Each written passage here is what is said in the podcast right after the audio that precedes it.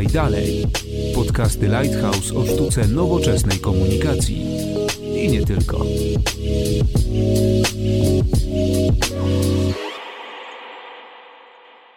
Dzień dobry, Konrad Domański. Zapraszam na 18 odcinek podcastu Lighthouse Podaj Dalej, w którym porozmawiamy dzisiaj o pandemii COVID-19. Porozmawiamy o zaangażowaniu różnych podmiotów, w tym firm farmaceutycznych, w walkę z wirusem. O tym też, że to właśnie na tym przemyśle spoczywa w tej chwili olbrzymia odpowiedzialność. Dlaczego? Na to pytanie i inne pytania pomogą nam odpowiedzieć nasi dzisiejsi goście. Pani e, Bogna Cichowska-Duma, dyrektor generalna Infarmy. Dzień dobry. Dzień dobry. Oraz Andrzej Mirowski i Tomasz Jaros z Lighthouse. Dzień dobry. Dzień dobry. Czym zajmuje się Infarma i jaka jest jej rola we współpracy z branżą?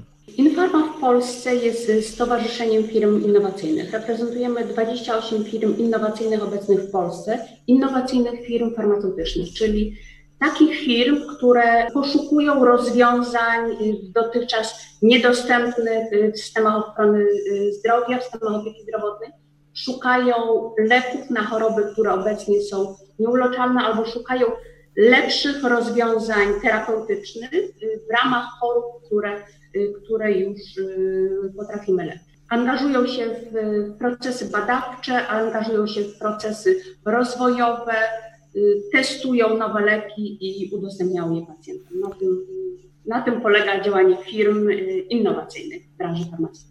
Czy Infarma jest częścią jakiejś większej inicjatywy na rzecz walki z koronawirusem, na rzecz walki z pandemią? Wszystkie firmy w Infarmie są w jakiś sposób zaangażowane w walkę z pandemią.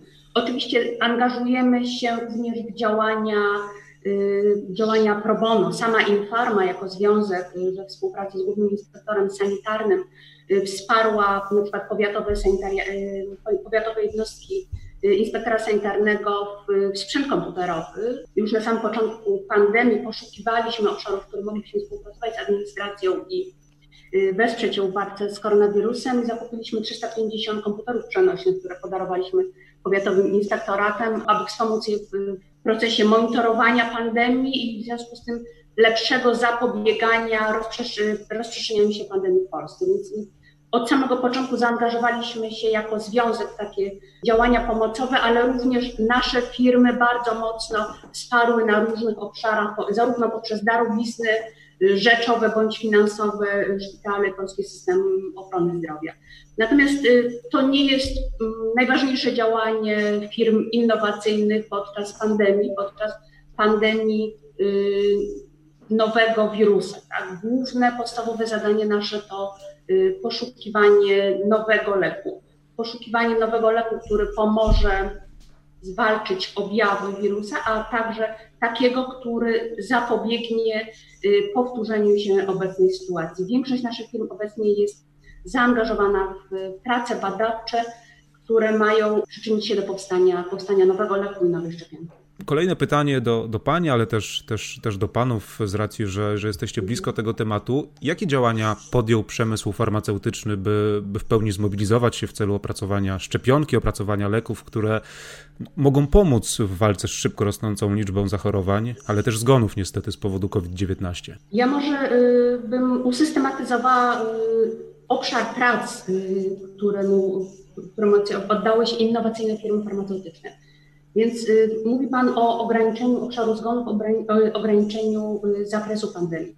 Wiemy, że około 80% chorych przechodzi zakażenie SARS-CoV-19 bezobjawowo, 20% objawowo, z czego około 5% wymaga leczenia szpitalnego. Tym leczeniu szpitalnym najgroźniejszy jest y, to, co już jakby jest obecne w mediach, y, popularne stwierdzenie burza cytokinowa, czyli to, co jest najgroźniejsze w chorobie, to, jest, to są zmasowane objawy, zmasowana odpowiedź układu immunologicznego na obecnych wirusach płuca.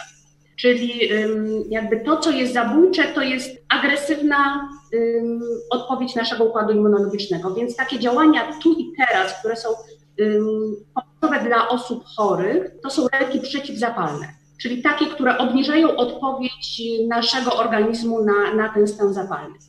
Naturalne przeciwciała powstały po około 2-3 tygodniach, więc ym, lekarze starają się zminimalizować odpowiedź tego układu immunologicznego, zminimalizować objawy zapalne i już po tych dwóch, trzech tygodniach z reguły chory jest bezpieczny, bo generuje własną odpowiedź specyficzną już na, dla tego wirusa. Więc taki pierwszy obszar leków, które są poszukiwane i badana ich jest skuteczność, to są właśnie te, te leki przeciwzapalne.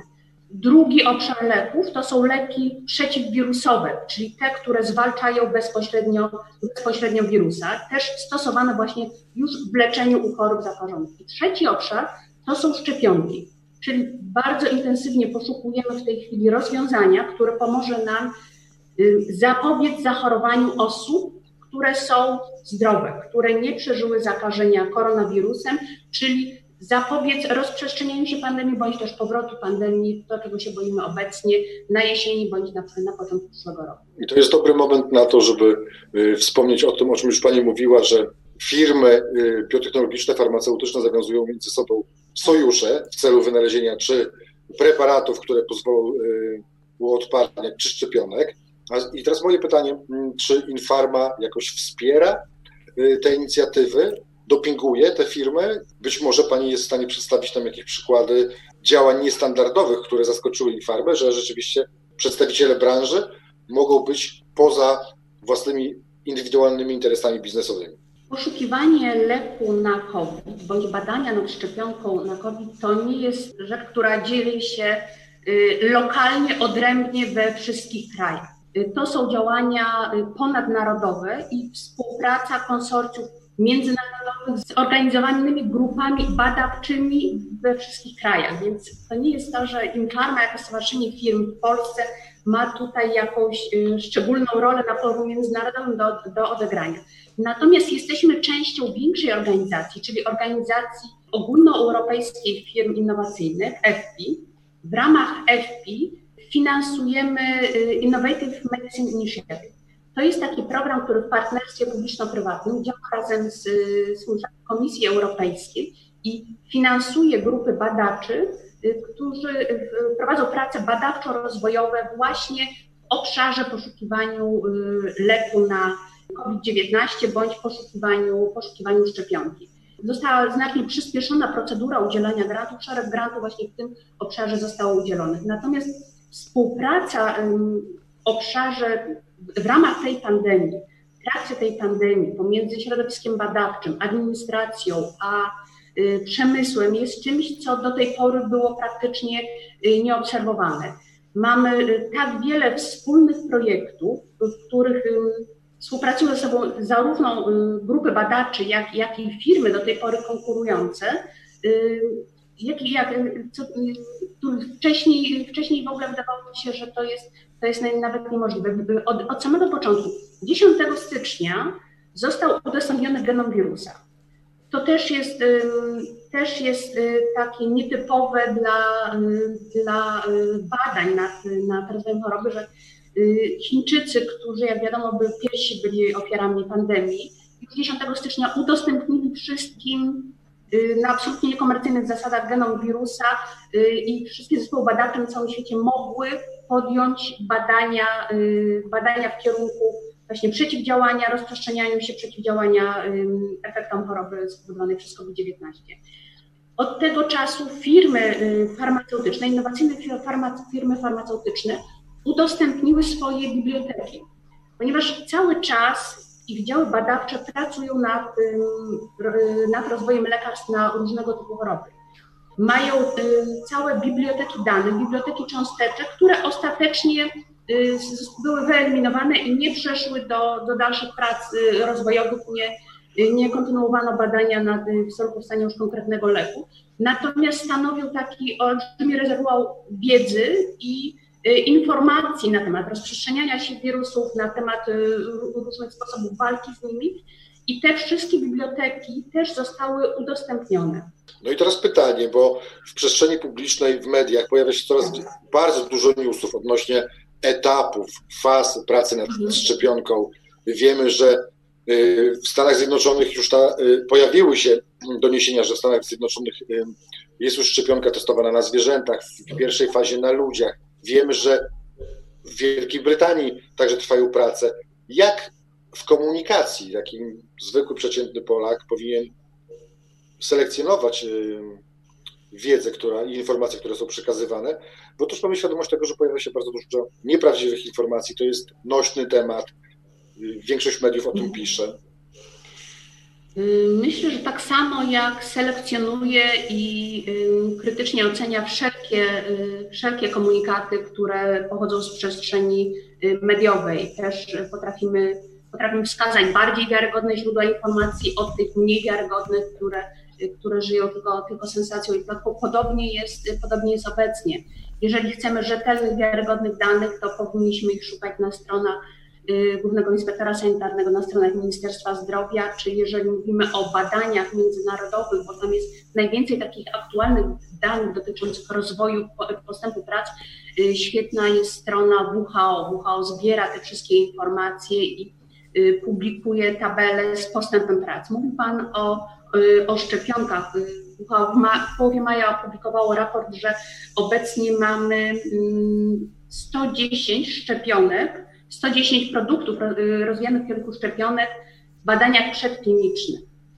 Już 8 jest w badaniach klinicznych. Mówiliśmy tu o fazach, tak? Pierwsza, druga, trzecia faza to, to są te trzy fazy, które są, które muszą być zrealizowane przed y, rejestracją leku to zwykle trwa wiele, wiele lat. Y, obecnie dzięki współpracy z, z regulatorami te procesy są skrócone do minimum. Natomiast nie skraca, nie, nie ma możliwości skrócenia procesów testowania, które y, zagwarantują nam bezpieczeństwo leku. Skracane są niepotrzebne procedury, oczekiwania, y, czasami, nie wiem, miesiąc, dwa czekamy na zebranie komisji etycznej. W tej chwili wszystkie leki związane z COVID mają taką przyspieszoną ścieżkę proceduralną, że wszystkie te, mm, wszystkie te zapory administracyjne, bariery administracyjne zostały skrócone do minimum, natomiast oczywiście nie rezygnujemy z żadnych procesów, które nas zapewnią o bezpieczeństwie i skuteczności leku. Mamy już 8, 8 y, produktów, które być może okażą, okażą się skutecznymi szczepionkami na y, COVID-19, które są w procesie badań klinicznych, to znaczy zostały już wyprodukowane i podane, bądź jak w pierwszej fazie zdrowym ochotnikom, bądź już w drugiej fazie, kiedy, kiedy y, testujemy ich dawkę, bezpieczeństwo. Y, tu już grupy, to, to już są grupy kilkudziesięciu osób Y, też w przypadku takich chorób jak, jak ta w przypadku pandemii, podobnie jak w przypadku chorób onkologicznych, terminalnych, jest możliwość połączenia pierwszej i drugiej fazy. Y, to jest bardzo obiecujące i y, tutaj w przypadku tej pandemii dzieje się szybciej niż, niż kiedykolwiek do tej pory.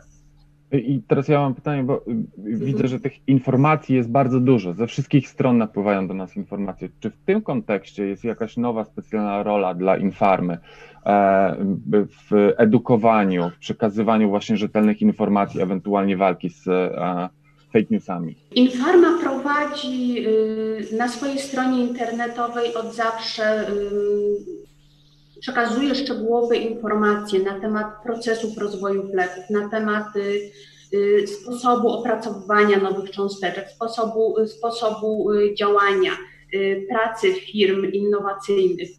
Obecnie również zamieszczamy informacje o pracach rozwojowych nad nowymi lekami i linki do stron właśnie WHO, które, które relacjonują postęp, postęp właśnie w tych pracach rozwojowych. Natomiast nie chcielibyśmy zastępować y, tutaj y, administracji, która odpowiada za system ochrony zdrowia i też no, trzeba pamiętać, my reprezentujemy przemysł. Y, dostarczamy takich najbardziej rzetelnych informacji, które możemy dostarczyć ze strony przemysłu, natomiast informacje zdrowotne kierowane do obywatela to, to jest rola odpowiednich organów państwowych i tutaj też prawnie ta rola przemysłu jest, jest, jest ograniczona. Panowie, w kontekście fake newsów y, z perspektywy firmy doradztwa komunikacyjnego, czy jest duży problem, czy jest to duży problem odnośnie COVID-19, czy, czy można to porównać do innych dziedzin, gdzie, gdzie zalewa nas zewsząd w mediach społecznościowych masa, masa dezinformacji, masa nieprawdziwych różnych y, artykułów, zdjęć, y, fotomontaży i tym podobnych? Tego chyba jeszcze nikt tak do końca nie zbadał. Nie jestem w stanie stwierdzić, czy akurat w tym kontekście jest więcej fake, fake newsów, czy na przykład w kontekście wyborów prezydenckich albo a, innych spraw, które, które w tej chwili dzieją się w przestrzeni publicznej, aczkolwiek e, możemy zakładać, że a, taki temat i takie zjawisko i tak negatywne jak wystąpienie a, pandemii e, z pewnością jest wykorzystywane globalnie i regionalnie w kontekstach komunikacyjnych. Tak jak powiedział mój przedmówca Andrzej, mm, no tak naprawdę jeszcze nikt tego nie zbadał. Rzeczywiście obserwując rynek widzimy, że jest bardzo wiele newsów i tak naprawdę to, nad czym się teraz też zastanawiamy, to kwestia tego, także wspomniała o tym pani, e, pani dyrektor, że kwestia szukania informacji na sprawdzonych, zweryfikowanych e, źródłach czyli strony rządowe, strony Światowej Organizacji Zdrowia, umiejętność przetwarzania, bo mamy też świadomość, że w kontekście, w takim okresie, kiedy wszyscy mówią o y, pandemii, gdzie zalew newsów i ukazujących się informacji w przestrzeni internetowej głównie, odbiorca może odnieść wrażenie, że mamy klęskę urodzaju. Wszyscy pracują, szukają leku, szukają szczepionek i niestety, ale pojawia się bardzo dużo tak zwanych plotek internetowych, więc tutaj nasza rola, ale tak y, i, farmy, i, i stron rządowych to jest kwestia edukacji i po pierwsze przekazywania sprawdzonych, rzetelnych informacji, po drugie weryfikowania i wyłapywania tych, które mogą zmieniać obraz i wizerunek y, całego stanu faktycznego w kontekście, w kontekście mm, tego, że jest wiele prac nad szczepionkami, wiele prac nad, nad tym, żeby, żeby jakoś uporać się z tą pandemią, czy nie czeka nas klęska urodzaju niebawem, jak się okaże, że większość tych wszystkich preparatów przejdzie pozytywne testy i okaże się, że, że mamy wiele różnych, e, różnych szczepionek, że mamy wiele różnych leków, które mogą pomagać w walce z pandemią? Absolutnie nie nazwałabym tego klęską urodzaju. To będzie olbrzymi sukces Y, innowacyjnej farmakoterapii. Pojawiła się, pojawiła się nowa choroba i potrafiliśmy ją, potrafiliśmy ją zwalczyć. Y, myślę, że warto, warto powiedzieć, że mm, już od jakiegoś czasu koronawirusy y, jakby zagrażają, zagrażają społecznościom. To nie jest pierwszy raz, tak? To, to mają panowie tego świadomość, kiedy koronawirus przekroczył, przekroczył tą barierę, barierę gatunkową, czyli Y, stał się chorobotwórczy na, dla człowieka. Badania dotyczące koronawirusów y, były już dużo wcześniej rozpoczęte i między innymi dlatego mogliśmy tak szybko zareagować. Do tej pory te prace badawcze, y, prace w ogóle dotyczące poznania nowej cząsteczki, mechanizmów działania, to były prace wieloletnie, zanim w ogóle mogliśmy, mogliśmy przejść do tej fazy badań przedklinicznych, klinicznych. Teraz ta część pracy została już wykonana, bo obecny, obecny wirus SARS-CoV-19 jest bardzo podobny do, do tych wirusów SARS, które atakowały najpierw w 2000-2003. Pierwsza, pierwsza epidemia, kolejna wirus Middle, Middle East w 2010-2013. Też firmy badawcze pracowały nad, nad lekami, nad szczepionkami, nad Y, przeciwciałami, na, na tą odpornością bierną, y, ukierunkowaną na właśnie zwalczenie objawów zakażenia, zakażenia wirusami. Więc my trochę w tej chwili budujemy na tym, co zostało, zostało już wcześniej, zostało już wcześniej przygotowane. To właśnie dlatego tak szybko, y, tak szybko te prace mogą być na tak wysokim stopniu za, zaawansowania to też dla osób, które śledzą rozwój leków w przestrzeni publicznej, może się wydawać w związku z tym, że tych fake newsów jest teraz dużo więcej niż było kiedyś, ponieważ otrzymujemy dużo informacji o mocno zaawansowanych pracach badawczych. Rzeczywiście one są w przypadku tej pandemii dużo szybciej, na dużo wyższym stopniu zaawansowania, ponieważ korzystamy z, z tej ogromnej biblioteki prac badawczych, które już były zrealizowane w ramach y, podobnej pandemii, bo to jest podobny koronawirus z podobną budową jak poprzednie. Innym mechanizmem działania, trochę trudniejszy, trochę dłużej będzie trwać ta pandemia, to jest wirus, y, pierwszy z tych trzech, który ma tak dużą populację bezobjawową. Dzięki temu mógł się, mógł się dużo szerzej rozprzestrzenić y, po, po, po całym świecie. A w kontekście badań i rozwoju, e, czy zgodzi się Pani z taką tezą, że jedną z niewielu e, pozytywnych konsekwencji, jeśli można tak to nazwać, e, wystąpienia koronawirusa jest to, że nastawienie społeczne i wizerunek branży badawczo, badawczo-rozwojowej, tudzież nawet koncernów farmaceutycznych się poprawia? Na pewno dużo więcej ludzi rozumie rolę innowacyjnej branży farmaceutycznej niż było to poprzednio. Wydaje mi się, że też widać takie zjednoczenie ogólnie y, branży y, RD, bo wcześniej, to też tak jak Pani podawała daty i rozmawialiśmy o datach wcześniejszych epidemii, to też była inna inny etap rozwoju internetu. Teraz rzeczywiście w tym internecie tak. jest wszystko, jest bardzo dużo, ale mamy wrażenie i odnosimy y, takie wrażenie, że teraz wszyscy współpracują ze wszystkimi. Y, no i to wydaje mi się, że zaufanie branży, y, przynajmniej wedle raportu Edelmana, który ostatnio mhm. publikowaliśmy, mieliśmy okazję przygotowywać, rośnie. No i to jest chyba dobry zwiastun i prognostyk dla całej branży w kontekście odbioru przez społeczeństwo. Zdecydowanie tak, jest y, wyjątkowo wysoki poziom współpracy y, zarówno w ramach branży, jak i w ogóle w całym y, systemie badawczym, systemie administracyjnym. Natomiast, tak jak wspominam, bardzo mocno jest to efektem tego, że wirusolodzy na bazie poprzednich epidemii już spodziewali się, że, że może wystąpić takie zagrożenie i został przygotowany grunt pod tą współpracę. Od wielu lat y, Unia Europejska prowadzi taki program Prepare, który spowodował stworzenie sieci współpracy około 900 laboratoriów na terenie całej Unii Europejskiej, które przygotowywały się do wystąpienia ewentualnej y, epidemii. Mają swoje szpitale, które są gotowe do badań klinicznych, mają opracowane protokoły postępowania. To wszystko umożliwiło nam szybszą reakcję. Mamy bardzo dużą inicjatywę ze strony, y, ze strony sponsorów y, prac badawczo-rozwojowych. Y, wiemy wszystko o, o programach Therapeutic Accelerator Billa Melinda Gates, którzy finansują właśnie sieć, sieć badawczą w Stanach Zjednoczonych, ale, ale nie tylko w Stanach Zjednoczonych. Mamy program WHO, programy Komisji Europejskiej, DigiConnect prowadziło teraz taki program Accelerate, który pozwala na współpracę superkomputerów w Europie, realizujących ten pierwszy etap prac badawczych. Obecnie y, są tak zwane prace, prace in silico, tak? co też znacznie przy, przyspiesza y, rozwinięcie nowych leków i pracę nad, nad nowymi cząsteczkami.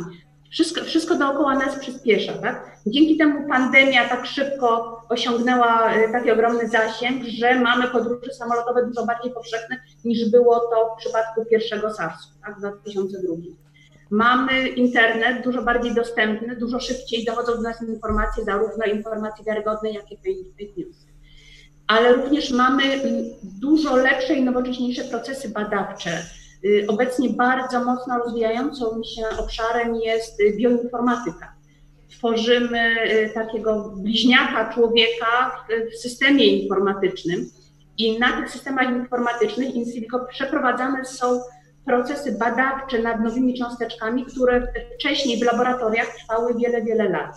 To też, też powoduje, że możemy znacznie szybciej osiągnąć sukcesy, a w przypadku jeszcze takim jak ten, kiedy przygotowywane są programy, w którym współpracują ze sobą te wszystkie instytuty badawcze, tak jak ten Accelerate, gdzie współpracują ze sobą superkomputery w Europie i dzielą się wynikami swoich badań, y, możemy mówić o, y, o dużym sukcesie takiego wynikającym z dużego zaangażowania i dużo szybciej spodziewać się, spodziewać się dobrych efektów, więc ja jestem dobrej myśli.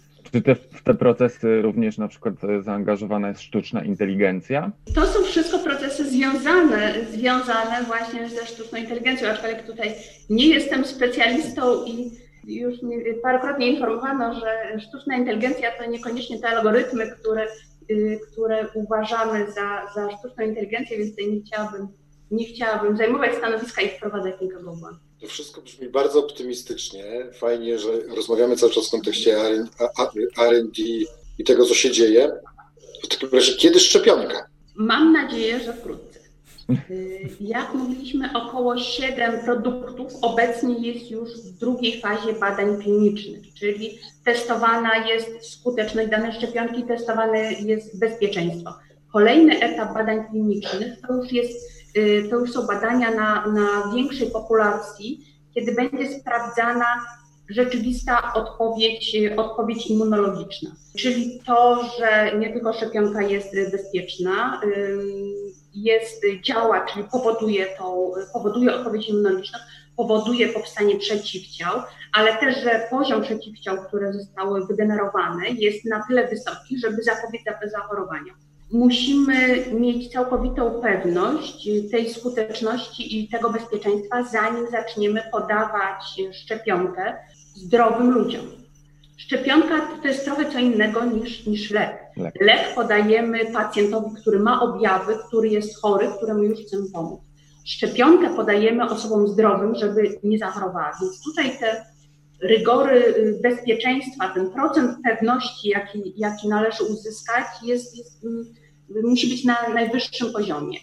Firmy, które są najbardziej zaawansowane w tym procesie rozwojowym, y, mówią, że będą gotowe do tego, żeby podawać y, szczepionki w grupach największego ryzyka y, już w tym roku. Trudno mi, trudno powiedzieć, to jest oczywiście to, co byśmy chcieli. Chcielibyśmy, żeby, żeby tak się stało. Chcielibyśmy, żeby już w kolejnym roku szczepionka była dostępna populacyjnie. Natomiast pamiętajmy, że Y, prace badawczo-rozwojowe y, charakteryzują się tym, że y, w niewielkim procencie kończą się sukcesem, tak? Dlatego są one tak niezwykle pracochłonne, tak niezwykle kosztowne i tak niezwykle długotrwałe. Bardzo mocno trzymamy kciuki. Pierwsze wyniki są, są bardzo, bardzo obiecujące.